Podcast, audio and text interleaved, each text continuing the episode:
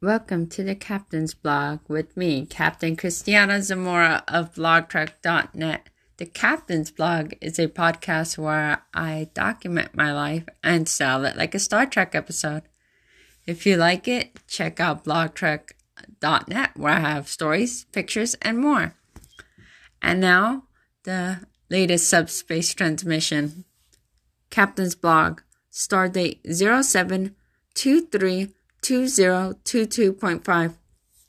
Traveling, traveling through intergalactic space can be a trying endeavor. Even when there's nothing happen, happening, just existing can be difficult. On the holodeck, most holo novels present a world where one's biggest adversary is some opponent bent on destroying you. However, more often than not, our most difficult adversary is ourself. Lately, I've been struggling with managing my emotions. Working as a de facto counselor, I interact with clients going through some rather challenging circumstances. Being an empathetic person and wanting to do my best to assist them with their situation, I find myself being inadvertently affected by my own desire to alleviate their pain. Usually, I tend towards snacking in order to cope. I've been trying, unsuccessfully, at resisting the snacks and trying to not react to my emotions. When I arrive back at the USS Zamora, I am inundated by the crew and their needs. Still, my crew don't doesn't put as much strain as I put on myself. A part of me thinks of myself as capable of handling anything.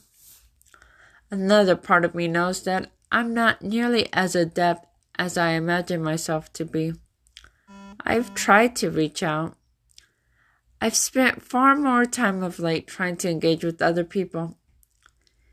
It almost always feels a bit empty, though. I always feel like I'm chasing someone to be my friend. I almost always have to initiate. If I don't say anything, a while can go before contact is initiated. It's also been super quiet spiritually. Perhaps because I've been too busy and haven't noticed much of late and the times I have tried to interact feels like I'm talking back to myself in my head.